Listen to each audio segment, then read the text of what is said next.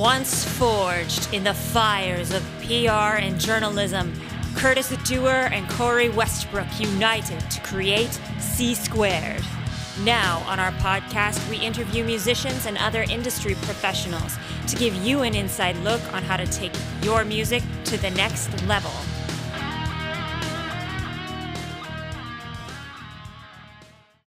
Hello and welcome to another edition of the C-Squared Podcast. Your host, Curtis, with my co-host, Aaliyah. And we are here today with Shane, who is from They Watch Us From The Moon, which is a very interesting band with a very interesting image. They are going to be releasing a new album, hopefully next year at some point. So we thought we'd have him on, and he's going to discuss their various projects that they do and all sorts of stuff. So before we begin, first of all, I just want to say thank you, Shane, for joining us.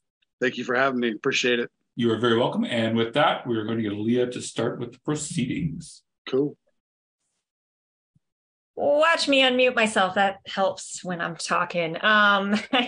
So Shane, before we dive in, could you just give people a really brief summary of who you are and what you do in the realms of heavy music? Well, I go by Shane 13, and this will be my third decade of playing heavy music, over 3 decades, actually. I just turned 50, and I played all through my teens and 30s in like touring thrash metal bands, and took a time off for my kid and all that stuff. And I just came back to music a few years ago and had this crazy idea to start this band. And I'm not sure if people have heard the name yet, but we're hoping that changes here in the near future. Oh, I have a question. I don't think I've ever asked you this before. How did you guys come up with your names for the band members? It kind of runs on a personality thing, you know. We have a new member. We're got a new bass player, and the dude comes with the most comic book hero rock and roll name ever. And I was talking to him last night. I was like, I don't think we got to change your name. And his name is Rain Charger. That's his real name? It's his real name. Wow. Okay, cool. Keep your name. Well, before we dive too far into this, maybe we could talk about like what's the concept behind your band, right? So you have characters, you have stage names, personas and stuff. Talk to us a little bit about the concept behind the band. The concept is, I'm big into alien conspiracies and Planet X and all that kind of stuff. So I needed a place to put all these wacky ideas, but the idea of the concept or the premise of the band is that we were a rock and roll band that got, like I said, a doom metal band that got a gig playing at the base of the pyramids in Giza, right? Wow, nice. And our sonic resonance somehow activated this ancient technology that exists inside the pyramids, and signaled an evil alien that hides on the moon, and he was able to kidnap us through this transportation device, and up to the moon we go. And I won't spoil the whole thing, but we come to be entertainers in the court of the Emperor of the Moon and all the crazy things. That just sounds epic in and of itself. Yeah. Entertainers in the court of the Emperor of the Moon. So yeah, I have a quick follow-up question to this, just because I think like this. So how much of the alien stuff do you believe and how much do you not believe? I believe in a lot of it, man. I really, I've had wild experiences. Cool. Cool. I've had a couple of UFO sightings. I've had a missing time experience that was. So you're not taking the piss out of it. That's what I wanted to clarify. No. You know, if you go back, there's a character named Zachariah Sitchin who is a archaeologist of sorts, and he dug up these scrolls from ancient Samaria. and they depict the origins of man, which are these people called the Anunnaki from a different planet in our solar system that exists out there on a far elliptical orbit. And the Sumerians wrote down this history that that's how human beings got to be human beings, was they created us in their image. And cool. It's crazy history, man. It just, I'm trying to tie in crazy history, conspiracy theory, comic books, and doom metal. Interesting. So crazy recipe. Okay, I'm not going to follow up right now. I'll keep us on track here. Otherwise, we're going to be talking about UFO conspiracies for the next. 30 yeah, minutes. Let's not. Well, I mean, that's for another podcast, maybe. Podcast on that altogether. Sure. Yeah, but let's talk about. It does sound like it's really perfect for this whole comic book setup. So you're working with. His name is Rick Laura. Awesome. Is that where you're going with that? Yeah, to create these comic books. Yeah. And there's a series? Yeah, we're just about, we did a test run of this idea a couple of years ago, like right before COVID happened. And I was like, I just want to see what happens. Let's just do something. I had another guy involved in it. It got too much for him. He ducked out, found Rick. And we're doing this reboot. And the new art is way dark. If anybody's seen the cover of our single that we put out just last December, it's that kind of dark gray and black art. And we're kind of trying to go a little darker with the imagery, really connotate the idea that the idea of aliens is really terrifying, you know? So that's what we're going for. Yeah, you want to go with the horror element versus the whimsical idea. Exactly. So kind of as a bit of a follow-up to that, so how does a band that is relatively unknown go about having the balls to even do a comic book? Because that's pretty ballsy, because that's like Kiss level. I have a lot of energy. I could tell. I don't know, man. I mean, there's a lot of stuff going on in my head, and it's got to have a place to go, you know? And my sole purpose as a human being over the last several years has been raising my kid, and he's about ready to graduate high school and teeter off into the world, and I got to have something to do. Fair. He's been fairly independent for a while, and now I'm in this creative explosion. We all are. The whole band is right now having a creative explosion. But I don't know, man. Just, it's got to go somewhere. Fair enough. Just curious. Okay, Aliyah, I'll let you take back over. And it really has gone somewhere into this music. And then you have, the costumes that you wear on stage and your characters. And can you just talk about how that kind of crystallized and became reality? Like, which steps did you go through first? Which vision did you plot out goals? Like, how did you accomplish everything? Well, first came the name. We were kind of like we were a garage band, just hanging out, dads doing dad stuff, playing music, and we're like, hey, this is kind of good. Wow. And the name came about. We were going by a different name. And I wrote like all these names on a piece of paper. And I was like, this is what we should call our EP. What do you guys think of these list of names? And They Watch Us From the Moon was on there. And everybody's like, oh, we should call it that. I'm like, everybody loves that name? Really? Oh, wow. I figured they'd be like, dumb, whatever. And I was like, that's what we should call the band. And that's how we got the band name. But it just kind of developed into sitting around. I mean, I don't know if I can say it or not. I'm going to say it because it's the truth. We're sitting around getting stoned. Like, hey, it'd be fun if we were a science fiction doom metal band. And it was like, we should wear costumes. And it just happened. And I was doing costuming stuff and cosplay with my kid when he was growing up because we're Star Wars nerds. And he, as a little kid, he wanted to go to conventions in costume. So just kind of like snowballed into developing a whole new skill set. Yeah. Yeah. And now we're making costumes and running around with laser guns. And I did get Star Wars vibes for sure. Same. Oh yeah. Star Wars, Battlestar Galactica. Gosh, all that stuff ate up my youth.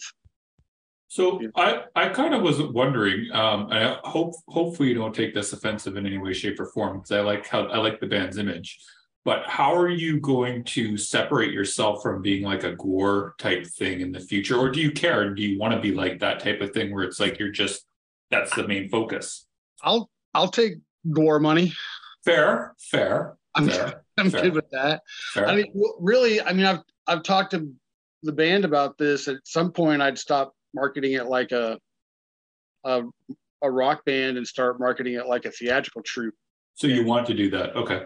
I mean, my ultimate vision is it's a live action comic book that follows the narrative of the comic book that it actually exists. You know. Okay.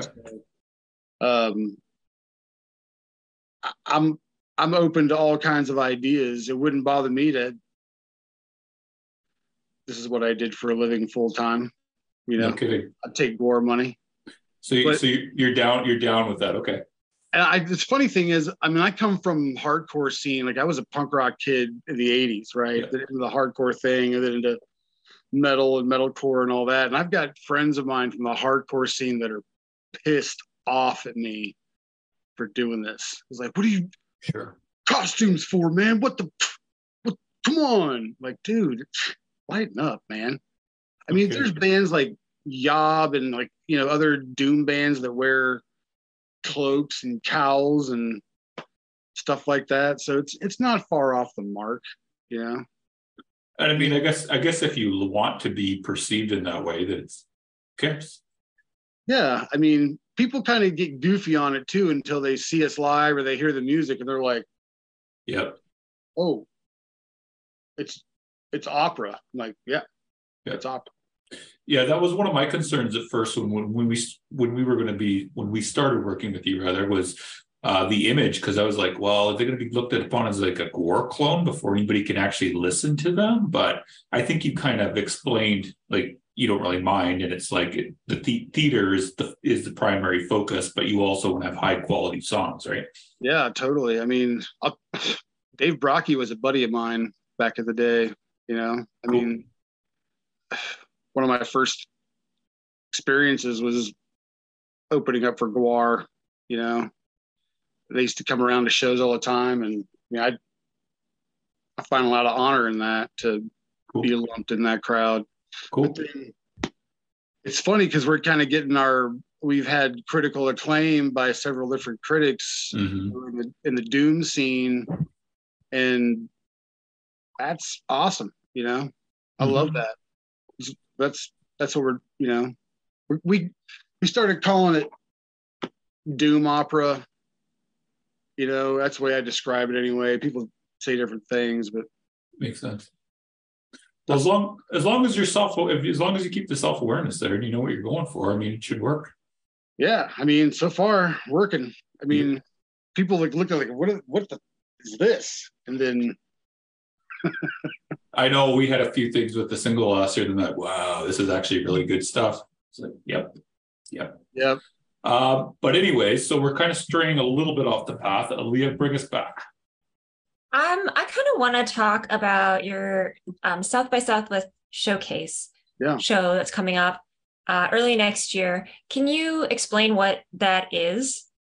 Well, we are playing the Gravitoid Heavy Music Festival showcase that happens at the South by Southwest Festival in Austin. March 14th is our slot at Kick Butt Coffee is the name of the venue. So how South by Southwest works is like there's the big formal venue shows and conferences and all that stuff, which is crazy stuff all to go to. There's all kinds of industry and so on and so forth there.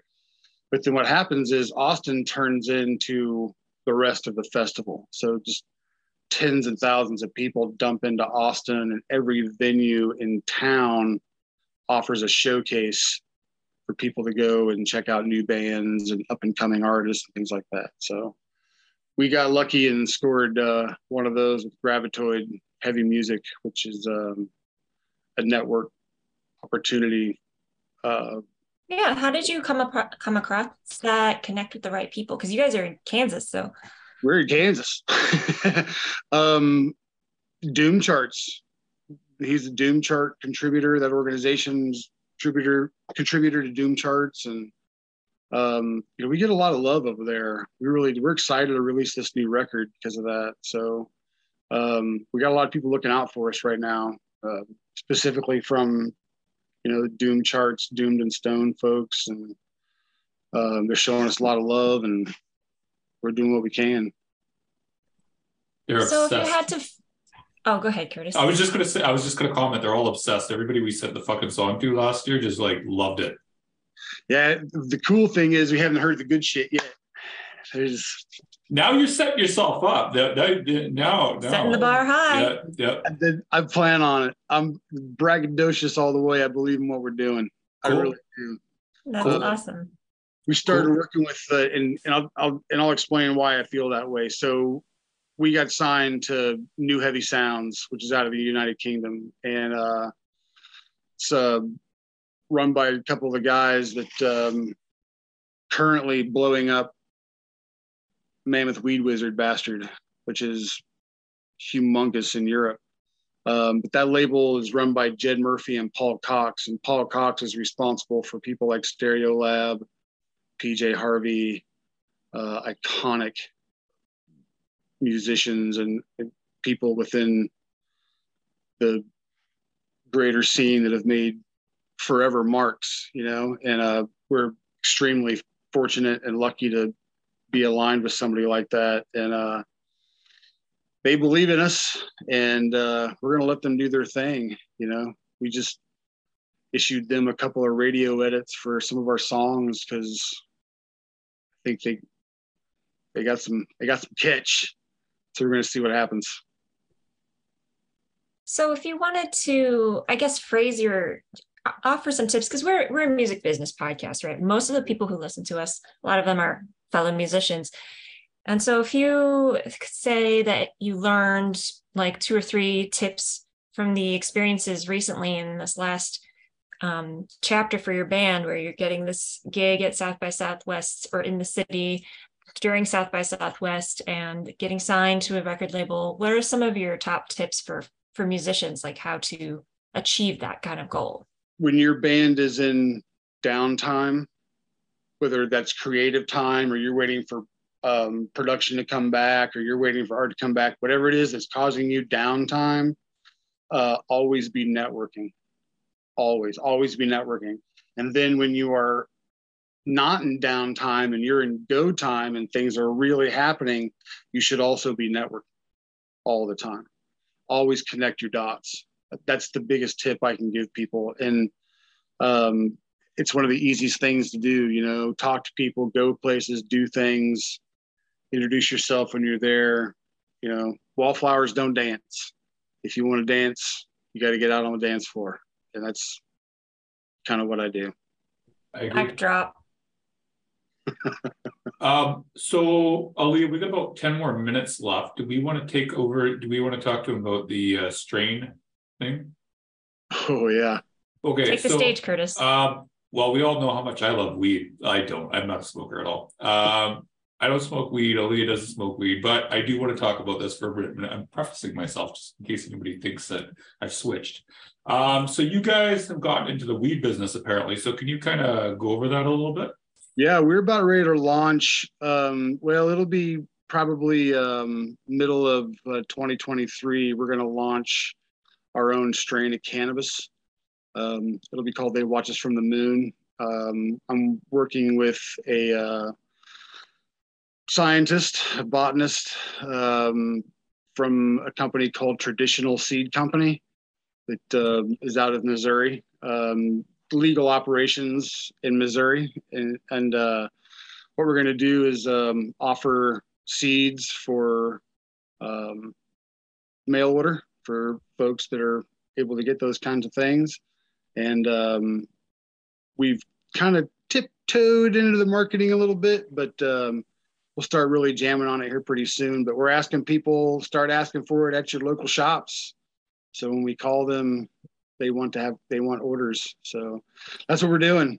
You know, it's the wave of the future. So I got a couple questions on this, and forgive me for being naive on these things, because again, I don't have anything to do with it.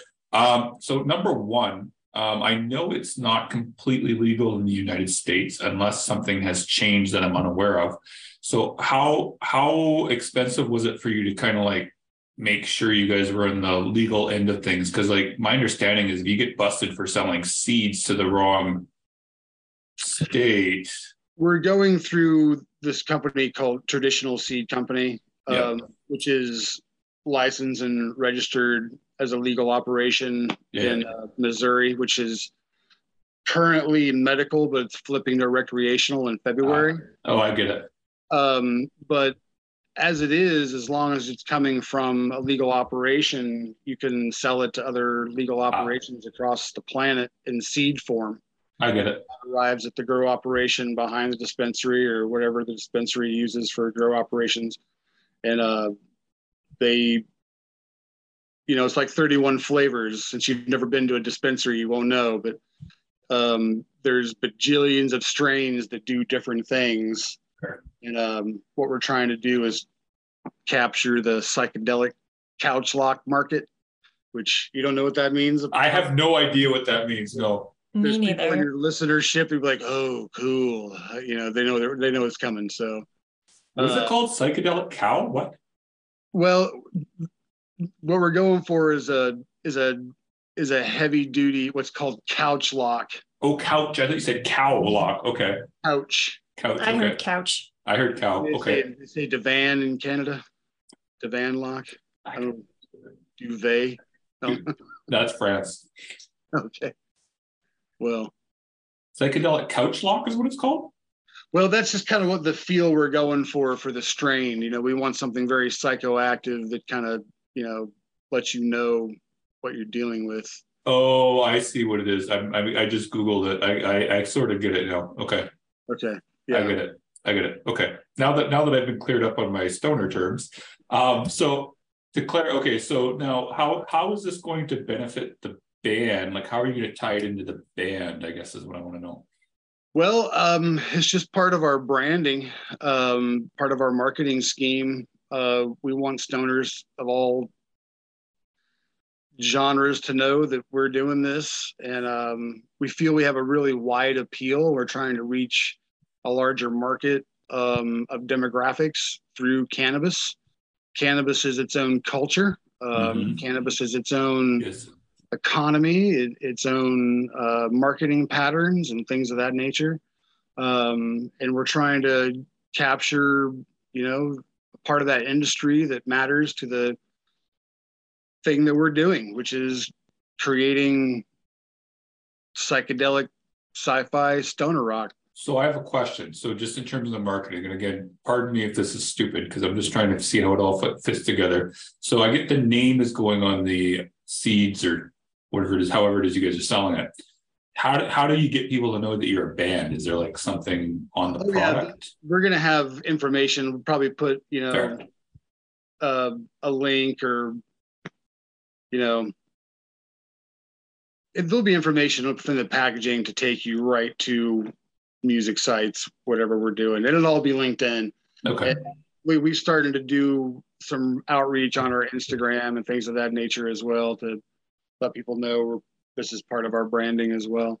And then we'll come out with new merch in the spring, and we're going to have grinders and one hitters. And you guys got the whole thing going. Holy crap.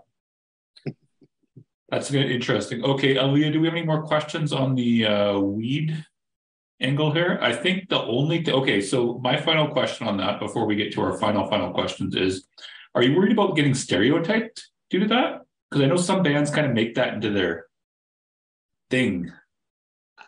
I'm not worried about it, man. I mean, at this point in time in history, it's all subgenre this and subgenre that. Yeah. I mean, look how horrible it is to be clutch and pigeonholed like that. Yeah. They sell out rooms all over the flipping planet. Like Guar, pigeonhole them. Yeah. Who cares? You know, pigeonhole me all you want. Fair. Just curious. You have a goal. You know what you want, I guess. So that's. I want to play music worldwide. Yeah. And I think cannabis legalization and those issues that come with it are important for the planet. You know, cannabis. Look into it. Cannabis to save the planet. Promise. Cool. Awesome. So, Aaliyah, what do we want to wrap up with for some final questions, I guess? That is all we had on the list. Okay. So, we can do a couple goofy ones if you want before we wrap up. So sure. What's the favorite stoner snack for They Watch Us from the Moon? Oh, I can only speak for myself. I don't know. I mean, I want to know what the Moon Emperor eats. Let's hear what the Moon Emperor eats. Boy, that's deep. I don't know yet. We'll have to get into a storyline on that at some point. Okay. We'll stick with you for now. What is the Shane's go-to snack for when he's baked? I'm diabetic, so everything I have to do is sugar-free or keto and all that. But you get keto ice cream, and I don't know what that is. It's a low-calorie, low-carb, no-sugar ice cream. Oh. And I like making shakes, like banana peanut butter shakes with keto ice cream and almond milk. So there's not very much sugar, any of that jive in it. That's my favorite. Fair. Cool.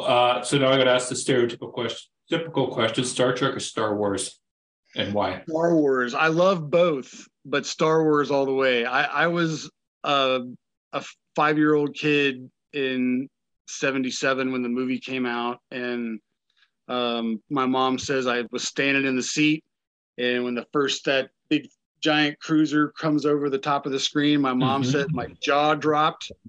I didn't say a word for 2 hours, and I've been like that about Star Wars my entire life. Nice. Okay. Any other type of sci-fi movies that you would recommend to these stoner people out there? Oh my, Stargate. Fuck is Stargate? Oh, it was a movie about, again, pyramids in Egypt, and they uncover a Stargate in Egypt that takes them to other planets. It always goes back to Egypt. It does. I'm telling you, there's a lot of weird stuff connected to conspiracy land about Stargates and the Middle East and Babylon, but that's my favorite tie-in sci-fi conspiracy nut movie is Stargate. Conspiracy nut movie. Okay. What else do we want to ask? I have a question. You said you've had a lot of experience, a lot of experiences, I should say.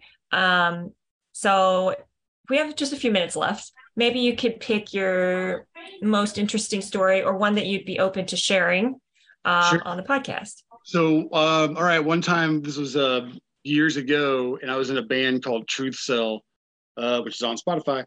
And, me and the bass player were going down to my dad's house to fix our van before a tour. We would just tune up the van. The old man's got every tool on the planet. And he lived out in the country on a lake. And we fixed up the van, got the tune-up done. Nighttime came. And this is out by Wichita, Kansas, which is a big, giant Air Force base. And we're out on the dock at the end of the evening smoking weed.